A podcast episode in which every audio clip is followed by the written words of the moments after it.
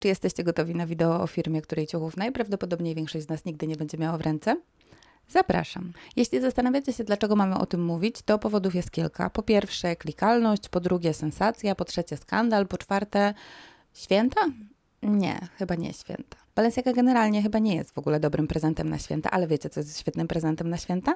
Schowka. Schowki to portmonetki, plecaki, torby czy nerki, które są wykonane ze skóry z recyklingu i które bardzo świetnie się prezentują. Może zapytacie się mnie, dlaczego potrzebuję schowki albo dlaczego miałbym ją komuś kupić? I ja nie mam odpowiedzi na to pytanie. Jedyne, co mogę powiedzieć, to że od momentu, kiedy ja dostałam moją schowkę, to moje życie totalnie się zmieniło i wszystkie inne torebki odeszły w zapomnienie. Jeśli nie jesteście pewni, jakiego koloru schowkę potrzebuje osoba, którą obdarowujecie, to może lepiej dajcie tej osobie bon towarowy. No i generalnie pamiętajcie o tym, aby wykorzystać mój kod Ania10, bo czemu nie oszczędzić, skoro można. Wracając jednak do mody, to czym byłby świat bez mody? Na pewno nie do końca wiedzielibyśmy, co robić z naszymi pieniędzmi, bo tak to nie moglibyśmy ich wydawać na ciuchy, ale też nie do końca wiadomo, czy Instagram miałby jakiekolwiek zastosowanie, tak więc moda, moda sprawia, że wiele rzeczy w naszym życiu ma sens. Karl Lagerfeld, świętej pamięci już Karl Lagerfeld, opisał modę jako efemeryczną, niebezpieczną i niesprawiedliwą.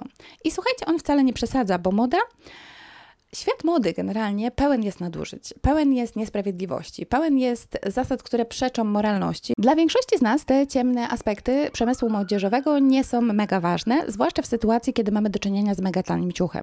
Po co mamy myśleć o kimś, kto mieszka na drugiej półkuli i kto na przykład musi wdychać toksyczne opary z barwników, którymi farbowane są nasze ciuchy, skoro mamy w ręce właśnie w tym momencie swetr za 50 zł, a to jest po prostu czysta okazja. No i wiadomo, nie można takiego swetra za 50 zł zostawić w sklepie, tak więc decydujemy się nie myśleć. Jakby wydaje mi się, że wszystko to y, rozbija się o to, że trzeba wybrać sobie swoje priorytety, bo każdy sobie wybiera swoje priorytety i czy będziemy weganem, czy będziemy walczyć o zrównoważoną modę, czy będziemy po prostu walczyć o to, żeby pracownicy mieli równe pra prawa nawet w Polsce, to jest jakby nasza prywatna sprawa i ja nie będę tego oceniać, ale te priorytety Chyba jednak wszyscy mamy w miarę w tych samych miejscach, ponieważ to, co zrobiła Balenciaga, przeszło nasze ludzkie pojęcie i właśnie o tym dzisiaj będziemy rozmawiać. Zanim jednak do tego przejdziemy, poznajmy krótką historię firmy, historię projektanta, bo musimy wiedzieć, o czym w ogóle mówimy.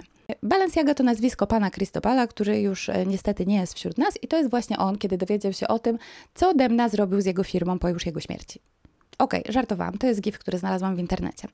Balenciaga to luksusowy dom mody założony w 1919 roku przez hiszpańskiego projektanta, właśnie Cristobala Balenciaga, o którym przed chwilą mówiłam, i e, został on założony w San Sebastian w Hiszpanii. Balenciaga produkuje odzież, obuwie, torebki, akcesoria oraz licencjonuje swoją nazwę marce Coty w zakresie zapachów.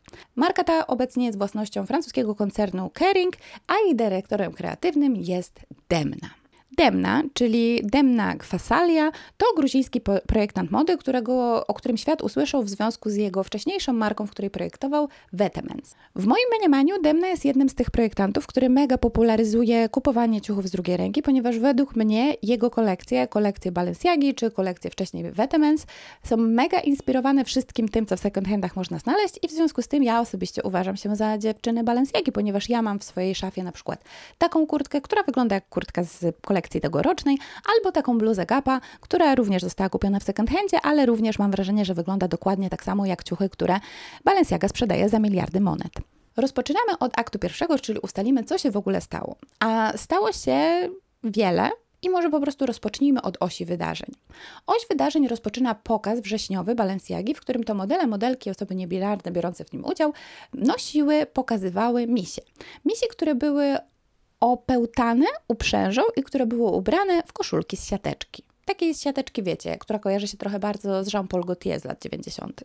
W listopadzie tego roku marka wypuściła kampanię Balenciaga z Adidasem i ta kampania została sfotografowana w biurach i wzięło w tym udział bardzo wiele znanych twarzy, a na koniec wypuścili oni także kampanię, która nazywa się Gift Shop i ta kampania z kolei miała na, za zadanie pokazywać różnego rodzaju przedmioty, które są w ofercie Balenciagi, które nadają się na prezenty i które świetnie właśnie na, na te świąteczne prezenty yy, można sobie kupić. Mówiłam wcześniej, że Balenciaga się nie nadaje na prezenty, a tu proszę. Już od razu dowiadujemy się, że nie zawsze mam rację. Patrząc na to z tej perspektywy, można się zastanowić, co tutaj mogło pójść nie tak. Przecież to wszystko wydaje się zupełnie standardowym procesem, zupełnie takim samym jak w każdej innej firmie, firmie takim procesem, który powtarza się co roku, wszędzie i zawsze. No otóż e, nie tak mogło tutaj pójść bardzo wiele rzeczy.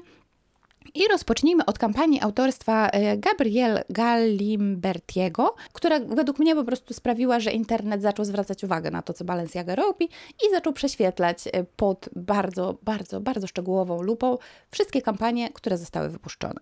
Gabriel jest znany z tego, że robi portrety i te portrety, słuchajcie, według mnie są naprawdę zupełnie śliczne. Portrety przedstawiają jakąś tam jedną daną osobę, czyli może to być dziecko, może to być osoba dorosła i naokoło tej osoby są przedmioty, które dla tej osoby są ważne. I tak na przykład ja tutaj znalazłam dla Was kilka portretów, aby Wam pokazać i ten na przykład z tymi pięknymi bliźniaczkami po prostu tak mi się podoba. Uważam, że jest śliczny, piękny, mogłabym sobie takie zdjęcie powieść po prostu w pokoju na ścianie, gdyby nie kosztowało miliardy monet.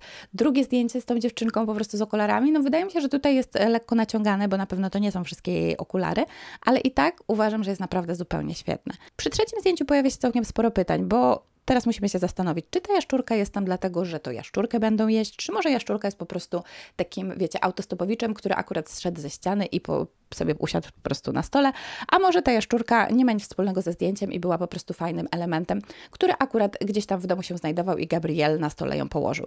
Pytań mamy bardzo wiele, no w każdym bądź razie oglądając te zdjęcia, wydaje mi się, że wszyscy jesteśmy w stanie stwierdzić, że jego prace są naprawdę fajne i nic dziwnego, iż Balenciaga chciała skorzystać z jego usług. Wyobrażam sobie w ogóle, że ideą kampanii było właśnie takie zdjęcie, jak te, które przed chwilą widzieliśmy, czyli zdjęcia, na których są poukładane naokoło kogoś e, jego przedmioty i te przedmioty zupełnie przypadkiem, ponieważ jest to reklama, będą przedmiotami Balenciagi. No jednak... E, no te przedmioty Balenciagi nie za bardzo powinny były być poukładane naokoło dzieci. Dlaczego? No właśnie. Wykorzystanie misi opatulonych, przeputanych uprzężami i ubranych e, w koszulki z siateczki no, powiem Wam, opinii publicznej totalnie się nie spodobało. Dlaczego? Głównie chyba dlatego, że te elementy, w które mi się były ubrane, kojarzone są z sadomaso, szeroko rozumiane, i też tym samym sprawili, że ludzie odczuli niejaki dysonans poznawczy. No bo z jednej strony widzimy dziecko, a z drugiej strony widzimy te mega hardkorowo, seksualnie naładowane misie, Dlaczego ktoś by miał to położyć w jednym zdjęciu? No nie wiadomo, słuchajcie. I w ogóle to jest bardzo ciekawe według mnie. To nikt nie zwrócił na to uwagi podczas robienia sesji, sesji, podczas planowania tej sesji. Rodzice dzieci nie zakwestionowali tego, że te misie się tam znajdują i generalnie jakby to wszystko przeszło, tak? Zostało klepnięte, zostało aprobowane przez tysiące osób. Ja jestem przekonana, że dziesiątki osób musiało najpierw tą sesję zobaczyć i stwierdzić, że jest ona całkiem spoko, zanim ta sesja wyszła i została pokazana opinii publicznej. Tak tak więc y, ciekawym, ciekawym według mnie jest to, że nikt wcześniej nie zauważył problemu, który tam się pojawił, Dajcie mi znać w komentarzach, co wy myślicie na ten temat. Jak wy myślicie, że to się stało, że nikt tego nie zauważył. Jak to zwykle ma miejsce w momencie, kiedy internet zwrócił uwagę na to, że jedne fotki są nie do końca takie, jakby internet sobie wyobrażał, że powinny być, zaczęli ludzie w internecie, czyli internet, jak się będę do tego odnosić, analizować wszystkie inne zdjęcia, które zostały wyko wykonane dla Balenciagi przez wielu innych artystów. I to, co znaleźli, no to, co znaleźli, słuchajcie, dla mnie, e, no niesłychanym by było, gdyby rzeczywiście dziełem przypadku znalazło się w tych miejscach, w których się znalazło. Pierwsza rzecz, która zwróciła uwagę internetu, to była sesja wykonana przez pana, który nazywał się Chris Maggio i była to sesja Balenciagi z Adidasem, podczas której zostały wykonane tysiące zdjęć modelek, modeli i tak ale również zostały wykonane to zdjęcie tej torebki.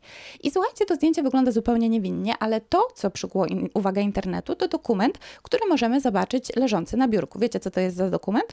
To jest orzeczenie sądowe w sprawie związanej z zajmującej się dziecięcą. Musiałam to wypikać, wiem, ale wiecie o co chodzi. Czytajcie z ruchu moich warg. Dziecięca. No i oczywiście y, ja jak i wszyscy inni myślę, że jesteśmy mega zszokowani, że jak to się stało, że dokument ten znalazł miejsce akurat na zdjęciu Balenciagi i Adidasa, jak to się stało, że nikt nie zauważył, że jest on wydrukowany, a jeśli ktoś wydrukował go specjalnie i tam po położył, to dlaczego? Dlaczego to się w ogóle stało? Druga rzecz, która według mnie również w żaden sposób nieprzypadkowa, a która e, równie intensywnie sprawiła, że internet zaczął przyglądać się temu, co Balenciaga robi, to książki. Książki, które leżały w otoczeniu modelek przy innej sesji zdjęciowej, bo mówimy tutaj o zupełnie trzech odrębnych zjawiskach i chyba też właśnie dlatego ludzie aż tak bardzo się skonsternowali, bo gdyby to może wszystko działo się podczas jednej sesji zdjęciowej, to niejako można by to było włożyć na karp tego, że wszystko dziełem przypadku wydarzyło się jednokrotnie, ale w sytuacji, kiedy jednak mamy do czynienia z trzema odrębnymi sesjami zdjęciowymi, które mają w sobie bardzo wiele mega dziwnych i niewygodnych elementów, no to nagle zaczynamy mówić o jakimś wzorze zachowań, który niekoniecznie jest czymś, co chcemy wspierać. No i słuchajcie, co się wydarzyło w tej ostatniej sesji? No w tej ostatniej sesji chodziło po prostu o to, że książka, która była w otoczeniu modelek, to jest książka e, prac pana Michaela Boreminsa, nie wiem, czy dobrze przeczytałam jego nazwisko, no i ten pan e, jest znany z wielu rzeczy, ale ta książka konkretnie, która tam leżała, to były to były zdjęcia, nie zdjęcia, przepraszam, to były prace, które przedstawiały dzieci, nagie dzieci w wieku takim powiedzmy między drugim a szóstym rokiem życia, obsmarowane całe krwią, robiące wiele bardzo dziwnych rzeczy, w tym e, bawiące się niejako dokonujące aktów przemocy i tak dalej, i tak dalej. No, w ogóle nie będziemy tutaj mówić nic o sztuce. Ja się nie znam na sztuce i nie wiem, co pan Michael chciał powiedzieć tymi pracami. Oglądałam je w internecie i powiem wam szczerze, że absolutnie nie rozumiem. Ale czasem tak to jest właśnie ze sztuką, że człowiek zupełnie nic nie rozumie. No i yy, ludzie w internecie, oprócz mnie, inni, ci, którzy sprawę rozdmuchali, oni też nie rozumieli i oni zaczęli się pytać. I oni zaczęli się pytać, a także przy okazji sprawdzać też kolejne elementy związane z Balenciago. Chyba rzecz, nad którą najbardziej internet się skupił, to symbolika. I z symboliką, słuchajcie, jest coś takiego, co według mnie sprawia, że niekoniecznie ludzie, którzy z jakichś konkretnych symboli korzystają, Zdają sobie sprawę z tego, że z tych symboli korzystają i zdają sobie sprawę z tego, jakie te symbole niosą za sobą siłę znaczenie i moc, tak?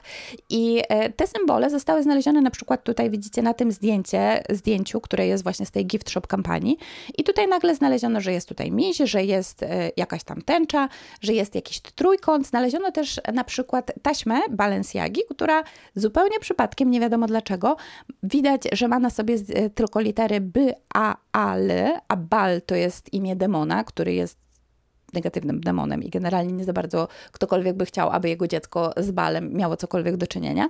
No ludzie e, zaczęli wyłapywać te rzeczy i ja nie do końca tutaj wiem, czy wszystkie te elementy były zamierzone, bo z kolei Balenciaga i taśma klejąca wydaje mi się całkiem prawdopodobne, aby właśnie w taki sposób się oderwała. Ja na pewno nie zwróciłabym na to uwagi, ponieważ nie wiem, kim jest bal. No ale z drugiej strony ta inna symbolika, która pojawiła się na tych zdjęciach, może sugerować, że ludzie, którzy nawet podświadomie z tej symboliki korzystają, jednak otaczają się tego typu symbolami w życiu codziennym i też tym samym e, jakby po prostu nie widzą nic złego w tym, aby zamieszczać się także w sesji.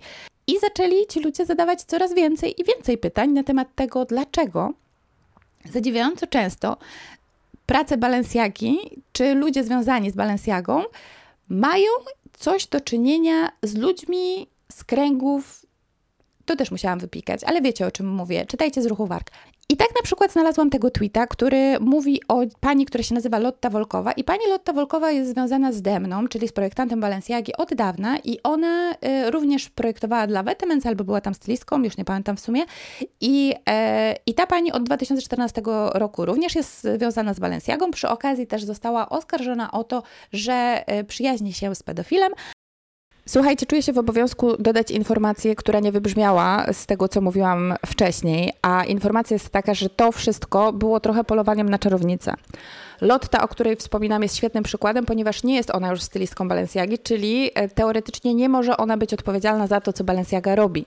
Możliwe, że nadal przyjaźni się z Demną, ale nie ma ona tam żadnej swojej pozycji, tak więc obwinianie jej o cokolwiek jest... E co najmniej ciekawe. No i tak, mamy tutaj do czynienia z mega intensywną analizą wszystkiego, tak, co Balenciaga zrobiła przez ostatnie kilka lat. No i wiadomo było, oczywistym było, że zaraz e, zacznie postępować akcja, która nazywa się spychologią i właśnie do tej spychologii teraz przechodzimy. Akt drugi.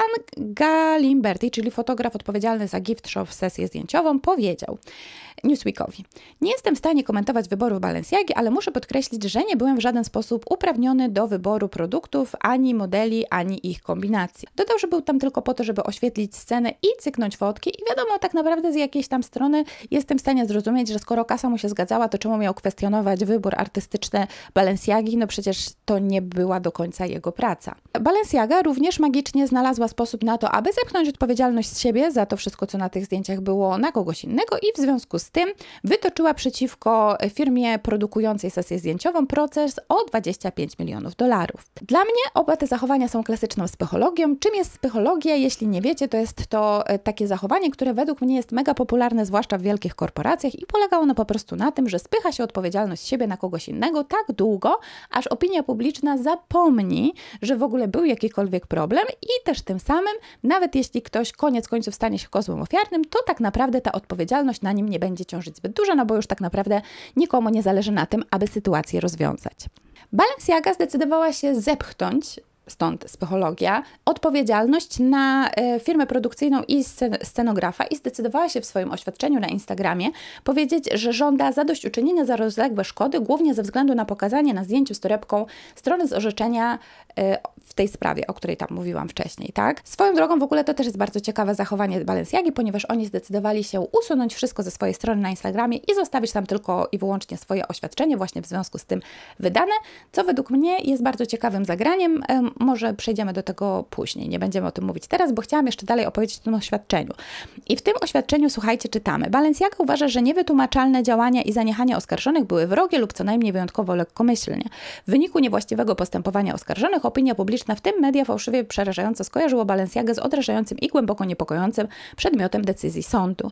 Jednak e, nie dajcie się zwieść pozorom. Tak naprawdę to, że Balenciaga wydała to oświadczenie i że zdecydowała się pozwać tą firmę produkcyjną, Według wielu obserwatorów, zwłaszcza tych zajmujących się modą na stałe, nie ma zbyt wiele wspólnego z tym, aby rzeczywiście uzyskać jakieś zadośćuczynienie i aby rzeczywiście znaleźć jakiegoś kozła ofiarnego. Raczej chodzi o to, aby sprawić, że opinia publiczna odwróci swoją uwagę od Balenciagi i sprawić, aby opinia publiczna zaczęła gadać o kimś innym, a nie o nich.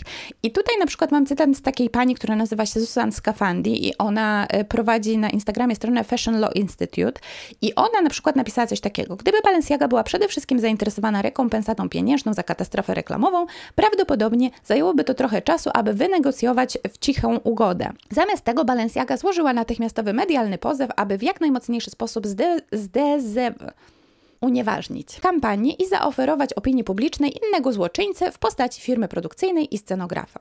Tak więc, jak widzicie, sytuacja się zagęszcza i sytuacja jest całkiem skomplikowana. A teraz e, przejdziemy do aktu trzeciego i zaczniemy się zastanawiać do tego, jak do tego wszystkiego w ogóle mogło dojść.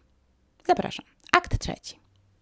Marki modowe od wielu lat próbują wypromować się na mega szokujących, mega skandalicznych e, zagraniach.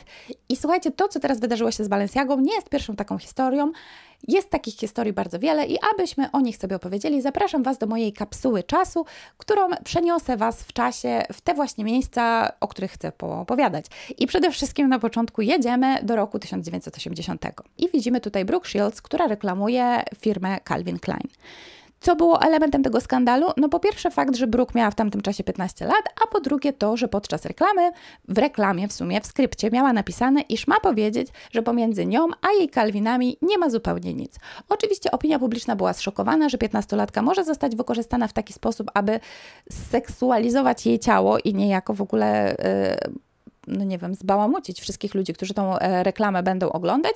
No, jak zapewne się domyślacie, firma Calvin Klein ma się cały czas dobrze. Wydaje mi się, że większość z nas o tym skandalu w żaden sposób nie pamięta, tak więc przenieśmy się dalej. Przeskakujemy do roku 1995 i tutaj mamy do czynienia z dokładnie tą samą firmą, która wcześniej wywołała skandal związany z tym, że 15-latka została zseksualizowana i tutaj e, problem polega na tym, że firma wykorzystuje mega młodo wyglądające modelki do reklamowania swoich ciuchów i jakby też chodziło w sumie także o to, że te modelki były półnagie. Skandal był tak olbrzymi, że zaczęto sprawdzać, w jakim wieku są te konkretne modelki. Na szczęście żadna z nich nie była nieletnia, tak więc wszystko przycichło, a ludzie po prostu tylko e, zdecydowali się znormalizować sobie po prostu w głowach fakt, iż przemysł modowy będzie wykorzystywać od tej pory mega młodo wyglądające osoby na to, aby reklamować swoje produkty, no bo, no bo czemu nie? Przenosimy się teraz do roku 2015, czyli mamy już całkiem duży skok w czasie i słuchajcie, teraz e, przechodzimy do reklamy Dolce Gabbany. Reklamy domu mody, którego w ogóle ja bardzo nie lubię. Ja nie rozumiem, jak Dolce Gabbana nadal może mieć jakichkolwiek klientów. No w każdym razie tutaj mamy do czynienia z reklamą, w której Dolce Gabbana stwierdzili, że mega na miejscu jest, aby wykorzystać obrazy yy, sugerujące jakoby modelka, która bierze udział w reklamie, została zgwałcona przez grupę mężczyzn. Według nich wykorzystanie gwałtu grupowego jako sposobu na reklamowanie swoich produktów było świetnym pomysłem. No i to się właśnie wydarzyło. Opinia publiczna była mega zbulwersowana, ale czy ktoś o tym teraz pamięta? Wydaje mi się, że bardzo niewiele osób. I słuchajcie, teraz skoro już z powrotem wróciliśmy do teraźniejszości, to możemy spojrzeć na te wszystkie skandale i zadać sobie pytanie, co z tego wszystkiego wyniknęło? Co wyniknęło z tego, że została seksualizowana piętnastolatka? Co wyniknęło z tego, że firma chciała na gwałcie się wzbogacić i chciała gwałtem reklamować swoje rzeczy? Nic, słuchajcie, nic z tego nie wyniknęło.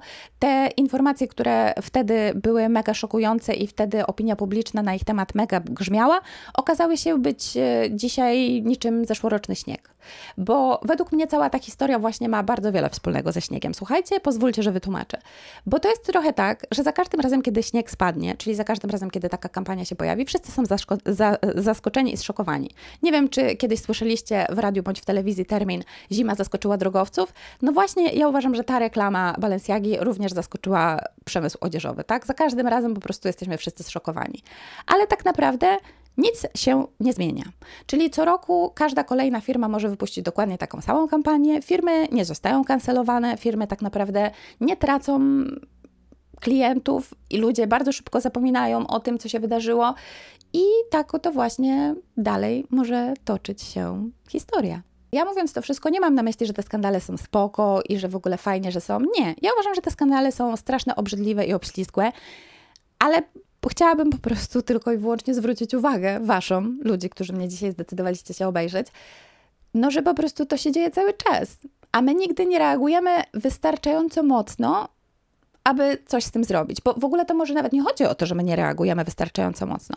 To chyba chodzi przede wszystkim o to, że nasze reakcje w żaden sposób nie wpływają na to, co jest e, powodem tego problemu, który się pojawia, i tylko i wyłącznie staramy się zrobić coś z objawami, tak? Więc, więc jakby wiadomo, jeśli się stara walczyć z objawami choroby, a nie z powodami choroby, najprawdopodobniej choroba nie minie.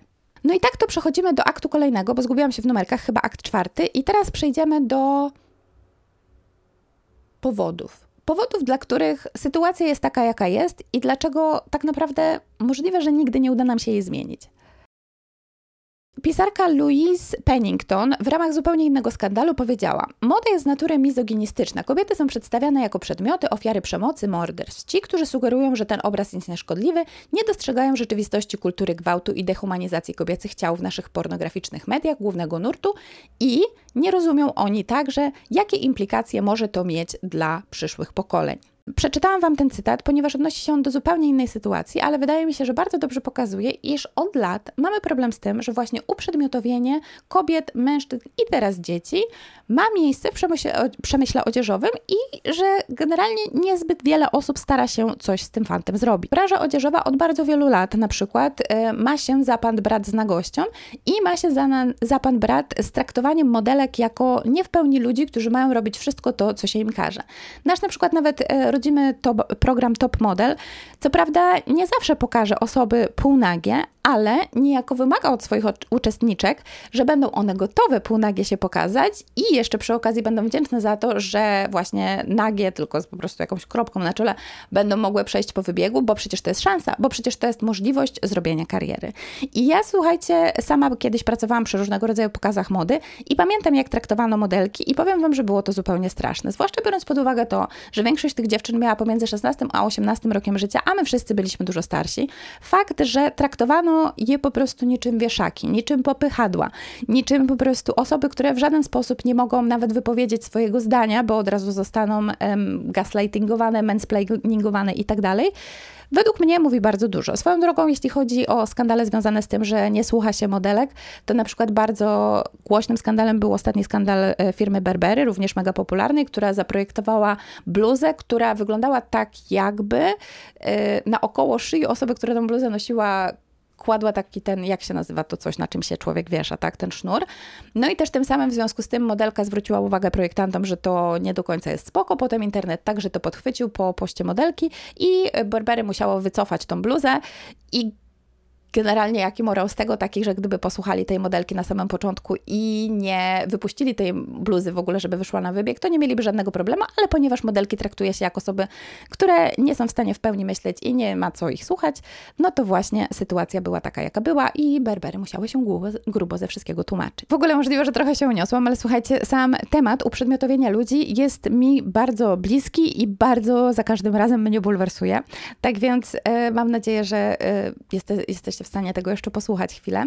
Uprzedmiotowienie w ogóle co to jest, bo może nie wszyscy wiedzą. Uprzedmiotowienie to przedstawienie ludzi w sposób w i w kontekście, który sugeruje, że są przedmiotami, że są anonimowymi rzeczami lub towarami do kupienia. I tutaj mówię ludzie, bo nie tylko uprzedmiotawia się kobiety, ja tutaj odnosiłam się do modelek, ale tak naprawdę sytuacja jest dokładnie taka sama e, w kwestii mężczyzn i wcale nie wygląda to w żaden sposób inaczej. I e, ta seksualizacja i e, uprzedmiotowienie kobiet jest czymś, z czym jesteśmy chyba najbardziej opatrzeni, bo tak naprawdę jeśli widzimy taką, taką albo taką reklamę, to wydaje mi się, że większość z nas w żaden sposób nie jest zbulwersowanych. Przedmiotowienie mężczyzn także jest coraz bardziej popularne i swoją drogą ja tutaj staram się przygotować już od jakiegoś czasu i myślę, że jeszcze wiele miesięcy mi zejdzie, zanim zdążę skończyć, ale staram się przygotować e, wideo na temat właśnie tego, jak uprzedmiotawia się mężczyzn i jaki problem jest z tym, jakie ideały męskiego piękna i męskiej budowy ciała są promowane. Na szczęście, akurat w przypadku dzieci jesteśmy dużo bardziej ostrożni niż w przypadku ludzi dorosłych i bardzo dobrze. Wydaje mi się, że jest to w jakiś tam intensywny sposób związane z tym, że niemal można by powiedzieć, że w naszym DNA jest walczenie o to, aby dzieci chronić i aby dzieci e, traktować w jakiś taki dużo bardziej specjalny sposób niż ludzi dorosłych. Jako powody ku tego tutaj sobie wypisałam na przykład strach przed przedwczesnym narażeniem e, dzieci na niebezpieczeństwo, zepsuciem oraz, co kluczowe w dzisiejszej sprawie, strachu przed nadmierną seksualizacją, seksualizacją dzieciństwa. Boże, ale mi się język połamał. Generalnie dzieciństwo wydaje nam się niesłychanie kruche i e, związek dzieciństwa z seksualnością mega delikatny, tak delikatny, że wręcz bardzo wielu z nas nie do końca jest w ogóle w stanie cokolwiek na ten temat mówić pokazywać i wypowiadać się. Niezależnie od tego jednak, jak bardzo chcemy chronić dzieci, to za każdym razem, kiedy wydarzy się właśnie tego typu skandal, co ten e, Balenciagi, Prasa to uwielbia i od razu pojawiają się setki tytułów, po prostu nagłówków w gazetach, w mediach i tak dalej. Ja tutaj również witam Was w moim wideo, w którym również gadamy właśnie na ten temat, bo to się klika, bo ludzie chcą wiedzieć, co się stało, dlaczego i ludzie chcą też wiedzieć o wszystkich tych obrzydliwościach, które ewentualnie mogłyby się tam kryć. Bo generalnie wydaje mi się, że cały problem z tymi misjami na przykład polegał na tym, iż e, zostało to wymyślone w taki sposób, aby sprzedać coś seksem, tak? I ja nie do końca wiem, czy miało to jakikolwiek związek z tymi dziećmi, czy nie. Jakby nie będę tutaj dywagować, nie jestem w głowie osób, które w Balenciadze pracują. Ale e, sama ta idea seks sprzedaje, jest czymś, co niesłychanie mnie zafascynowało, więc zdecydowałam się sprawdzić, czy rzeczywiście jest ona prawdziwa. I słuchajcie, okazało się, po tym, kiedy przeanalizowałam kilka metaanaliz, które zostały poczynione, że nie do końca jest to prawda. Seks sprzedaje jest tak bardzo często powtarzanym truizmem, zwłaszcza podczas różnego rodzaju na przykład kolacji wigilijnych, więc już niebawem możecie się spodziewać, że i Wam ktoś powie, że seks sprzedaje.